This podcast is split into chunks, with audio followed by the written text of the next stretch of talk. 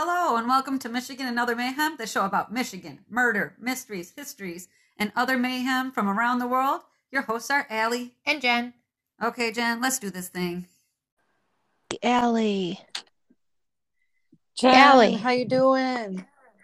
Yes. I thought that would never like happen. Oh, I know. I was Can like, you- please don't start this shit again. Yeah. Can you hear me? Good. Yeah, I can hear you. Can you hear me well? Yep. Okay.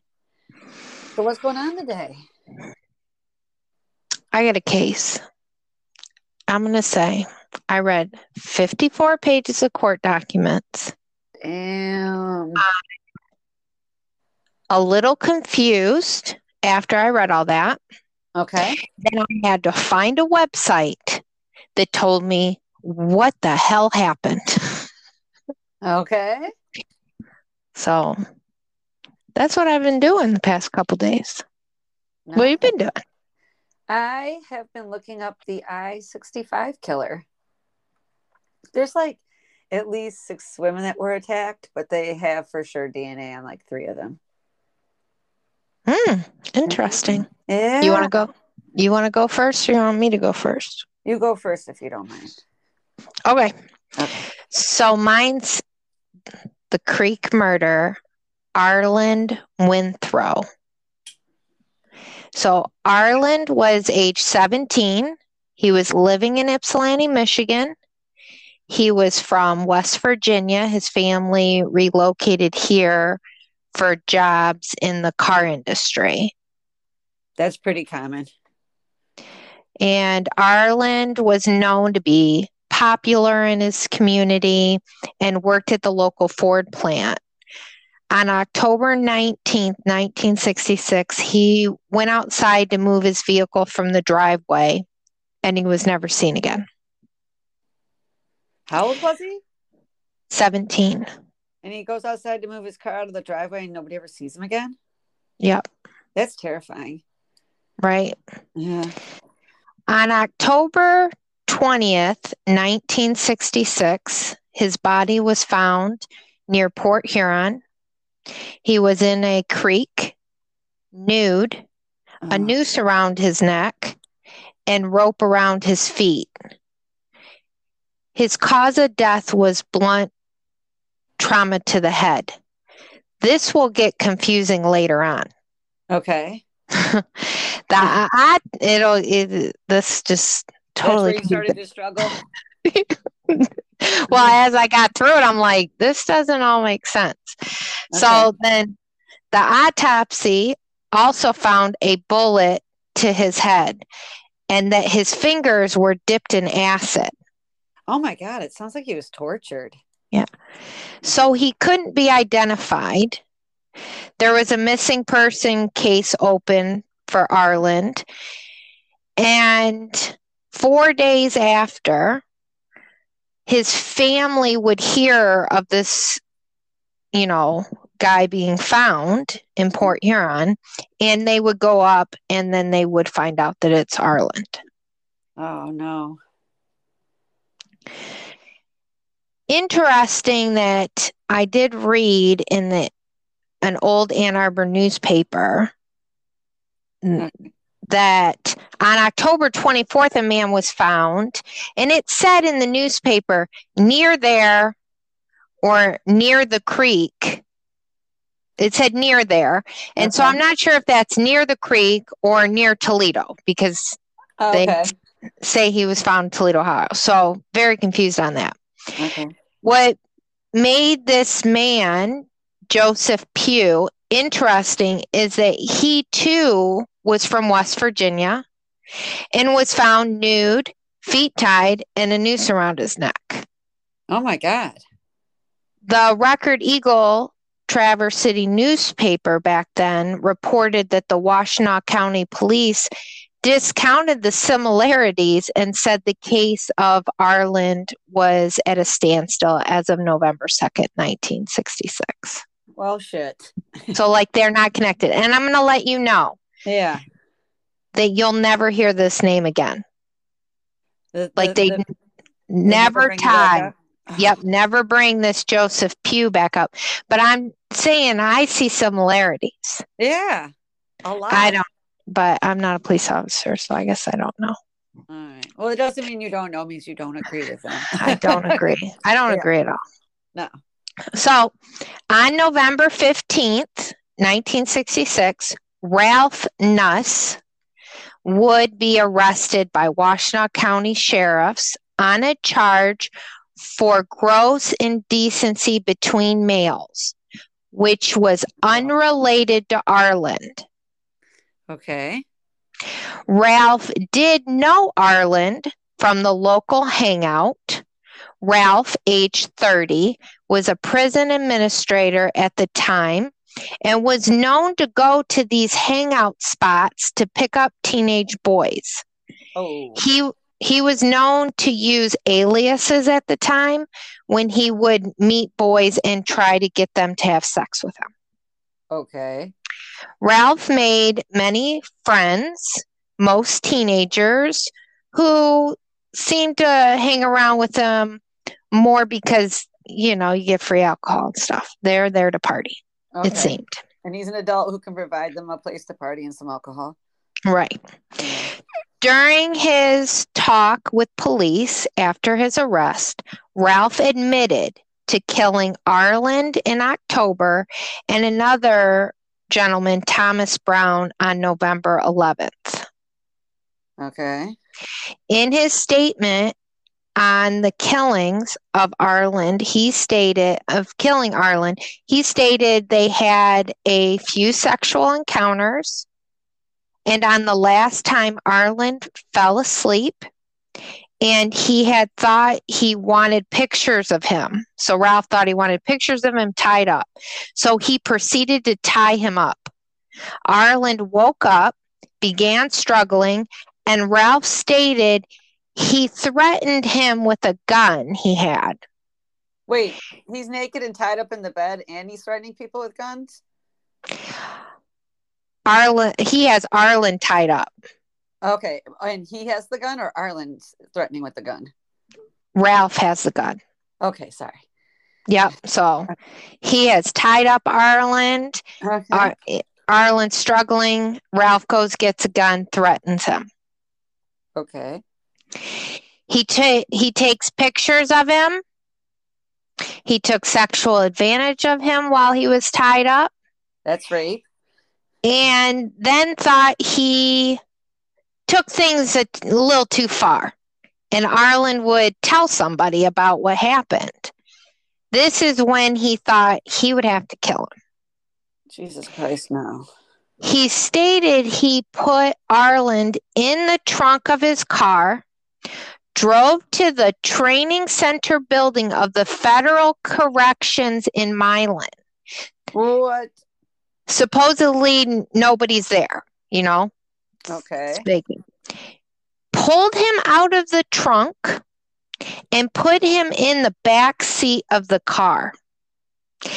He said he strangled him by placing a cord around his neck and took his in Ar, Arlen took his last breath eh, breath as he was placing a pillow Ralph was placing a pillow over his head.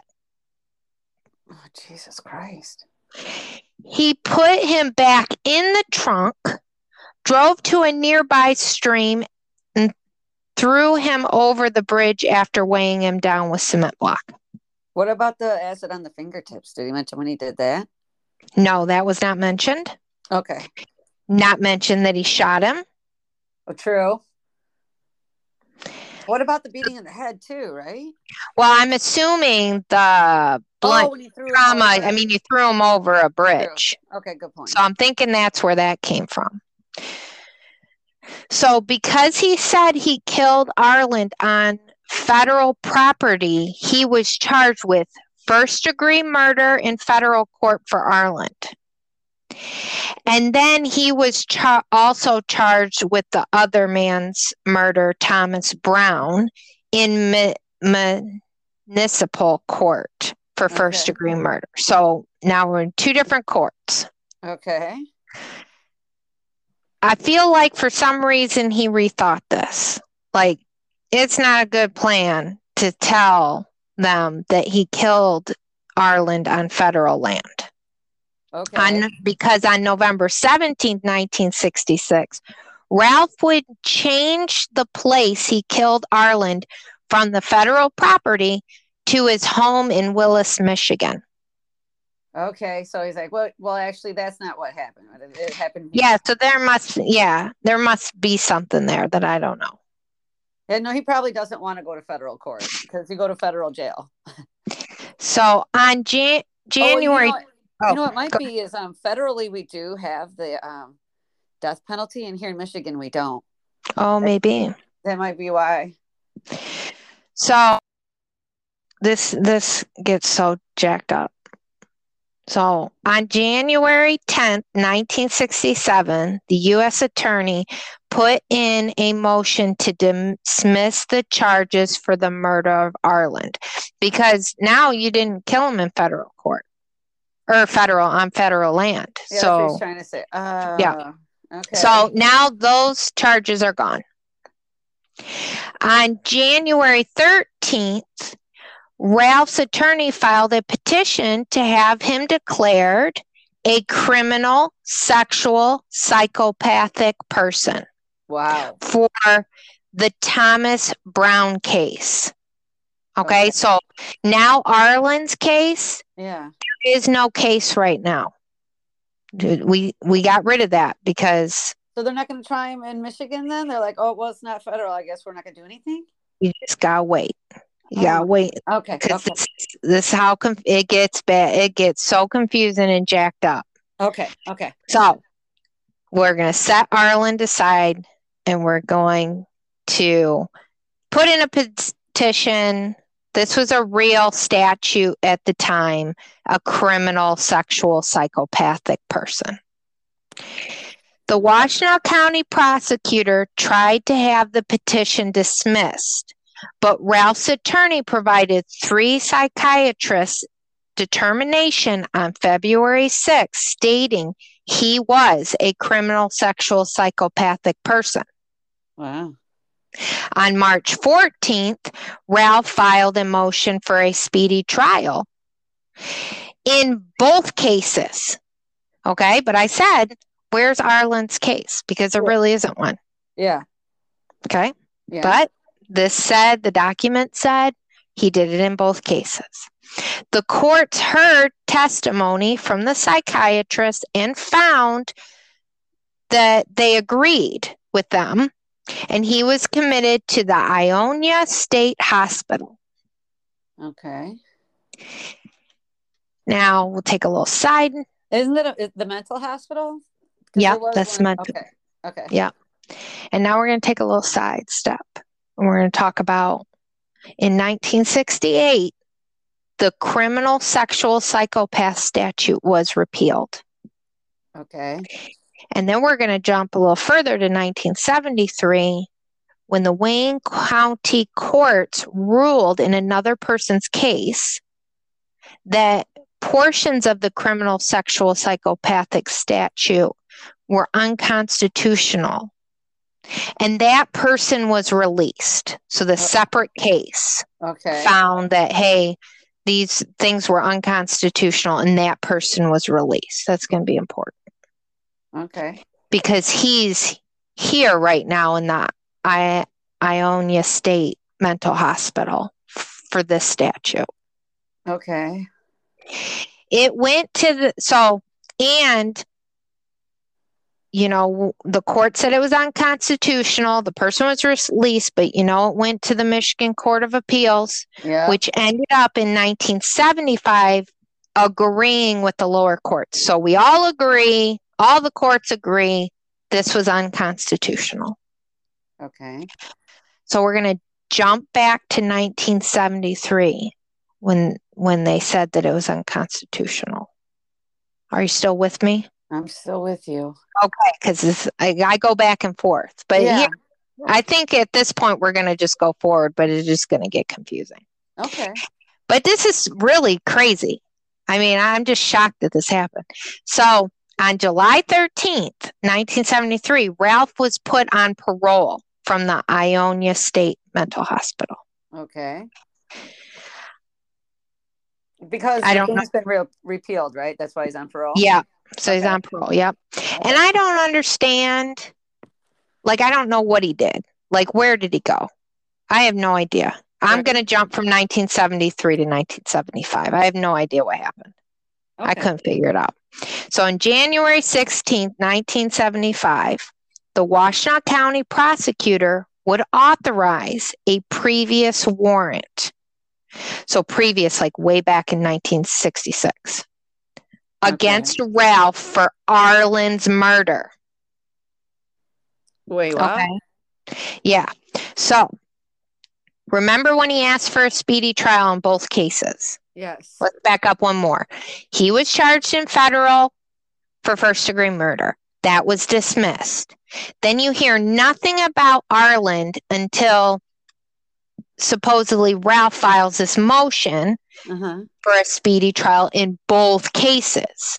But there wasn't two cases at the time. There was only one. Arlen's was dismissed at the Okay. time. Okay.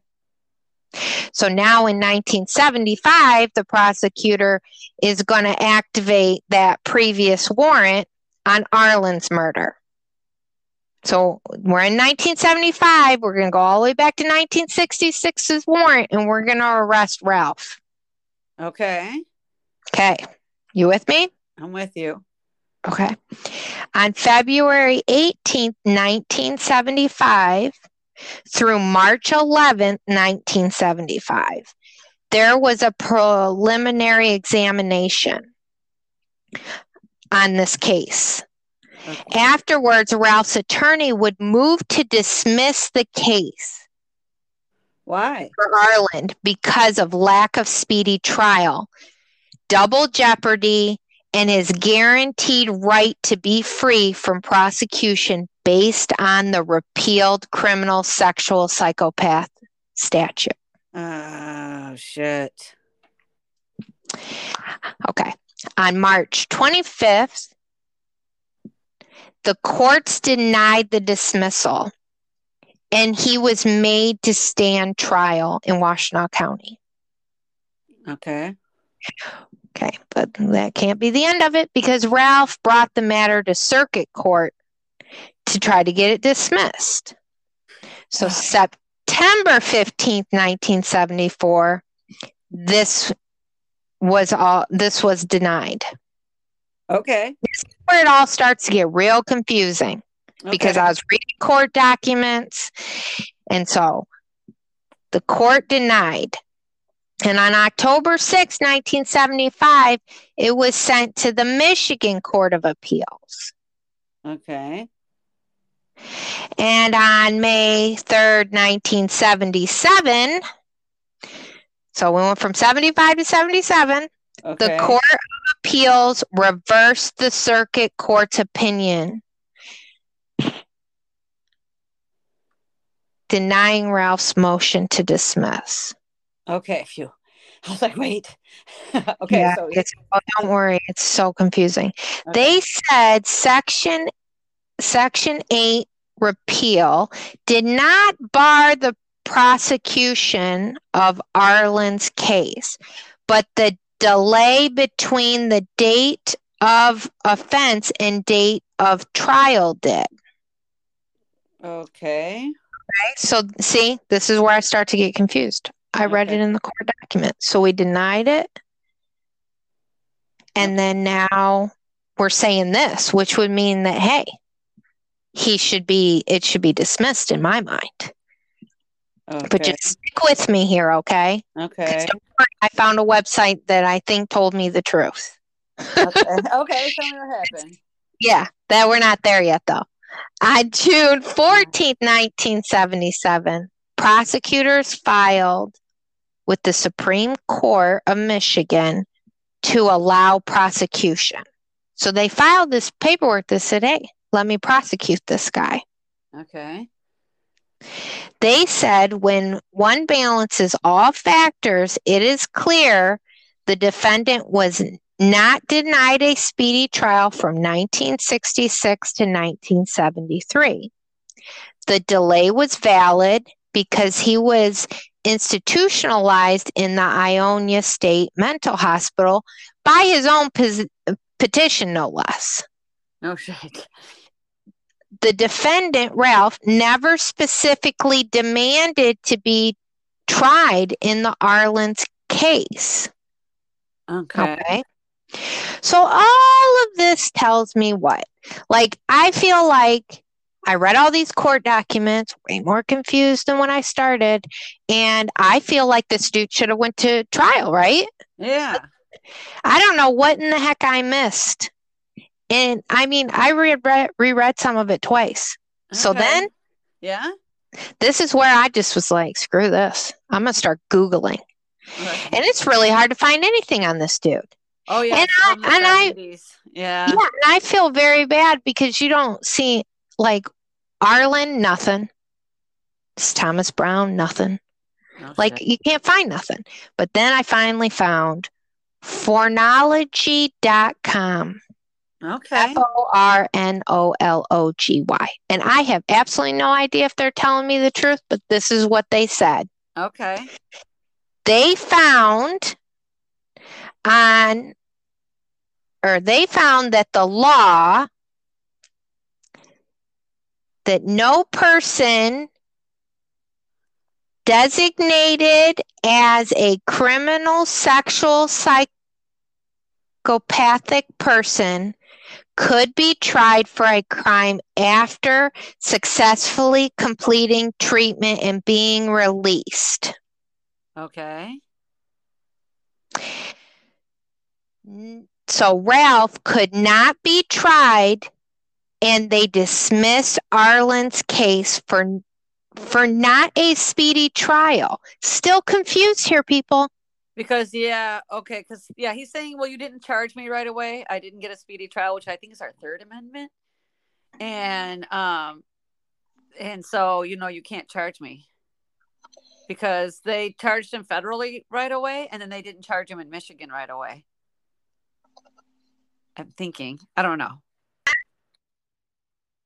I'm saying sorry. I'm saying that they're saying that no person can be charged again for that Yeah. criminal sexual that was treated and released if as a person named a criminal sexual psychopathic person. So I say he can't retry they can't try him again because Uh-huh. he was under the statue of the criminal sexual psychopathic person. Yeah, well, maybe they put Arlen's info underneath that one. Maybe. I have no idea. So fe- this is the deal. Here's the end. Okay. February 5th, 1979. Ralph was released. He was driven to a bus station and he was given a one way ticket back to his home in Pennsylvania. It's his home state, I mean, his Okay. home state. Okay. So they sent him to Pennsylvania. And I find it, you know, kind of shitty that Yep. the same two, the two detectives that drove him to the bus stop Uh huh. are the same two detectives that arrested him. Oh. Yeah, that's so shitty. Yeah. Like, this whole thing is jacked up. Yeah, I can't believe in the end he was able eh. to. I wonder what. In the, of course, you don't know what happened after that because it would have to be in the news, and if he didn't do anything newsworthy, then you don't know about it. Well, only thanks to fornology. Okay. We know they say in 1991 he died at, at age 55. Wow. This whole thing is bothering me. Okay. You know, like I feel like there's just holes. Like, why can't, why does nothing make sense? I mean, I took the time to read these court documents, which were confusing as hell.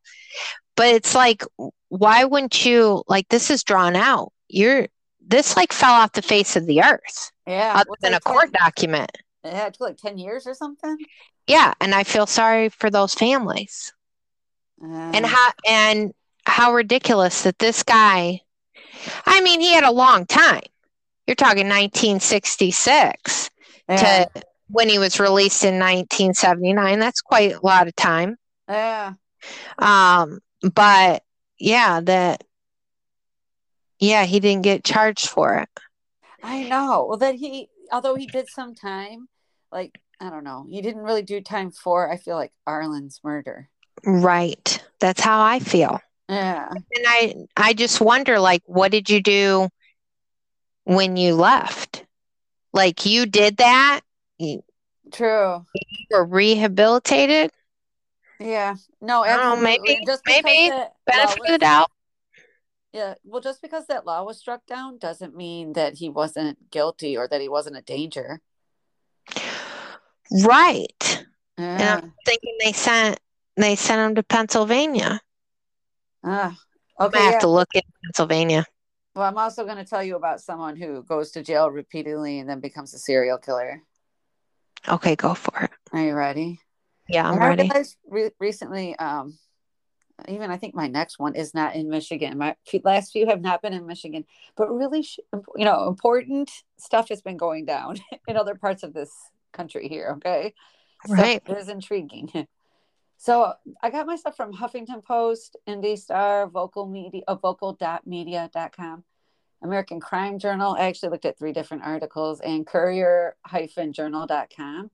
So in the late 80s, there was a man that was attacking, sexually assaulting, and attempting to murder or slash murdering women who worked in hotels along the interstate of I-65. And these women worked as motel clerks during the night shift and DNA was linked to the perpetrator of these crimes to Edward Greenwell. So Edward was born on December 9th, 1944 in Louisville, Kentucky. And at age 18 in January of 1963, Edward was arrested for armed robbery. So that's his first offense, armed robbery. Three months later, in April, Edward's convicted and he's sentenced to five years probation, two years reformatory school. So not a, not a big consequence, right? 10 mm-hmm. months later, February 23rd, 1965, Edwards arrested for sodomy in Jefferson County, Kentucky. He's paroled in October of 1969. So he got four years for sodomy and probation for armed robbery, Okay. right? Nine years later, 1978, Edwards' wife is in Vernon County, Wisconsin, and she's killed in a house fire. Don't know if Edward has anything to do to, with it, but it happens, right? Edward remarries again in Kentucky two years later in 1980. So I he has some connection to Wisconsin, but I couldn't figure it out because that's where his first wife dies in 1978, and that's where he's arrested again in 1982. And then again in the future, he's going to be arrested in Wisconsin. So I couldn't figure it out. Like, you know, that's not where he grew up. Maybe he lived there for a little bit as a kid. Maybe that's where his wife was from when he, they relocated there at one point. I don't know. So Edward's taken into custody in Vernon County, Wisconsin, Wisconsin for a burglary that happens in another state. Okay. So Allamakee County, Iowa is where the robbery takes place. And there's about five articles that list that Edward escaped police custody and they all say, quote, in this time, end quote. But I couldn't find out like, did he escape while in Wisconsin? Was it in transit? Was it once he gets to Iowa? Because literally every single article says in this time he escaped. Hmm. I know. So I was like, nobody knows, and so nobody can quote anything. So they they just keep saying in this time. so Edward was sentenced to Anamosa State Prison in Iowa in August of 1982, and he's released in December of 1983. And a second woman um, is married to Edward. Her name is Jenny Greenwell. She does file for divorce in the middle of 1986. So early 1987. Vicky Heath is working night shifts at a clerk at a Super 8 motel in Elizabethtown, Kentucky. Vicky had grown up in Hardinsburg, Hardinsburg, Kentucky. She was the mother of two grown children, a son and a daughter. Vicky had re- recently become engaged to her long-term partner, and she decided to work nights at the motel just to like make a little extra cash. So on February 21st, 1987 at 6:38 a.m., Elizabethtown police were called by a motel guest and they explained that they entered the lobby and found that it was like in complete disarray with a variety of items scattered about. Like they're not able to find the clerk who's supposed to be working the front desk. And when the officers arrived, they believed the scene looked as if a fight took place. I mean, it was obvious. There were items on the floor that had been, you know, on the front desk. Furniture was overturned. The phone had been ripped from the Oh, wall. wow. Yeah, I mean, this mess is so big that the original responding officer believes that maybe a group of individuals attacked each other and they're afraid like maybe Vicky had gotten caught in the middle. Like that's how much, you know, shit was around the room. So unfortunately, her body was found behind the dumpster shortly after the scenes discovered and Vicky had been shot in the head and there were muddy boot prints leaving the scene of the crime and they end at a set of tire tracks.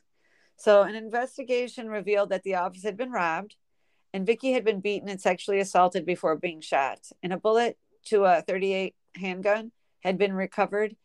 And DNA evidence was found during the investigation, but they don't have the ability to use it in the 80s. So, you know, the case goes cold. They don't have anything else. So, two years later, on March 3rd, 1989, Edward Greenwell attacks two women, Margaret Peggy Gill. She worked days at the Days Inn in Merrillville, Indiana. She was 24 years old at the time, and she was a student at Sawyer Business College. Peggy had worked nights at the inn for the last year and a half, hoping, you know, to pay for school. And Peggy was described as being quiet and shy, and she was the youngest of four children. And she was living with her parents in a house nearby. And Peggy enjoyed baking contests. She was part of the Future Homemakers of America. She enjoyed cross stitching. And the night of the murder, she left the house after making a birthday after making birthday plans with her dad. And at work, Peggy clocks in, she attends her duties, and the last guest that she helped that had contact with her was around 1.30 in the morning. About a half an hour later, a guest enters the lobby and finds it empty. And after waiting for five minutes, he just literally gets pissed and drives off to another hotel. So Peggy misses her regular 5 a.m. update call, and her boss calls the police at 5:51 a.m. By 6 a.m., the police are on scene and they find guests in an empty lobby looking for a clerk to assist them. And at first, the police believe like maybe she got, you know, occupied somewhere else. You know, nothing's out of place in the office, so they don't really think anything's gone down. And at 6:30 in the morning, the manager finds that the cash drawer has been pried open and the $179 in cash that was supposed to be there was missing. So now they're like, oh shit, maybe something did happen to her. Maybe it was a failed robbery. They came to, you know, rob her. Shit goes wrong and then they grab her. So then they suspect um, suspect that maybe Peggy had been abducted and they instruct her parents to wait by the phone in case she calls. And police officers then begin to do a full search of all the buildings, including this vacant wing.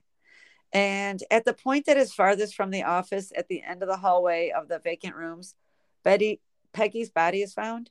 She was found in the Huh. nude. I know. And I was just like, and she seemed like such a kind, nice person too. Is is there no cameras? No, At this is- point- no, it's the 80s. Everybody's just free balling, no cameras. Okay.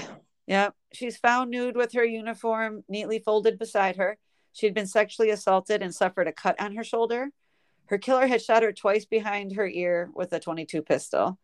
Now, fingerprints were lifted from the front office, but they weren't able to find a match in any of the databases. They compared them to employees, they compared them to former guests, no match. Well, hold on. Yeah. She was shot. Yeah. In the hotel, Yeah. and not a single soul heard that shit. Yeah, she was in the vacant wing. They took her. all- He took her all the way to the farthest end. Oh, okay. Yeah. So, and it's like two o'clock in the morning too. So, uh, well, it was between 1.30 and two is what they were. They're guessing at least that she was grabbed. So the same night, another woman was attacked and killed. So, Jean Marie Gilbert, Jeannie, sorry, Jeannie Marie Gilbert was 34 years old at the time of her murder.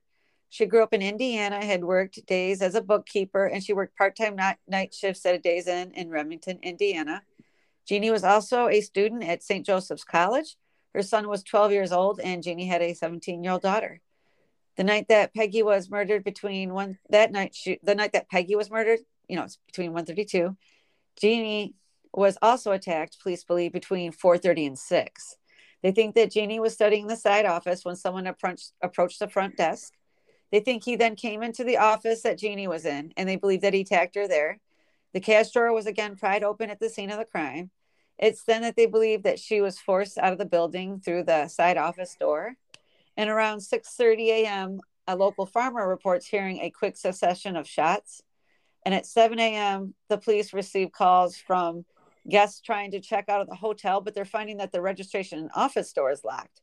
And just a few minutes later, after that, a school bus driver calls the police reporting a nude body on the side of the road. And it would later be yep, confirmed to be um, Jeannie. So police were able to get into the office where they noticed $247 missing from the damaged cash drawer.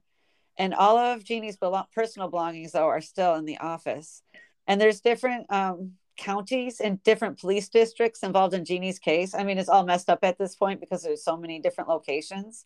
And in Peggy, since Peggy goes missing under the same circumstances, at one point someone calls it in and they're like, oh, we already got that. They called in Jeannie, Jeannie's murder, and someone, the police are like, oh, we got that, thinking it's Peggy.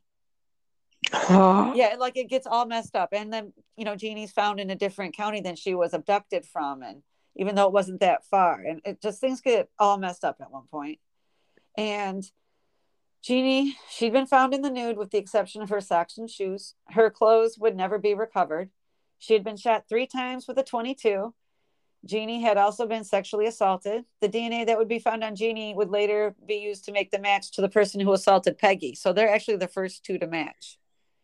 And both cases then go cold. The person that murdered them would be referred to as the Days Inn killer.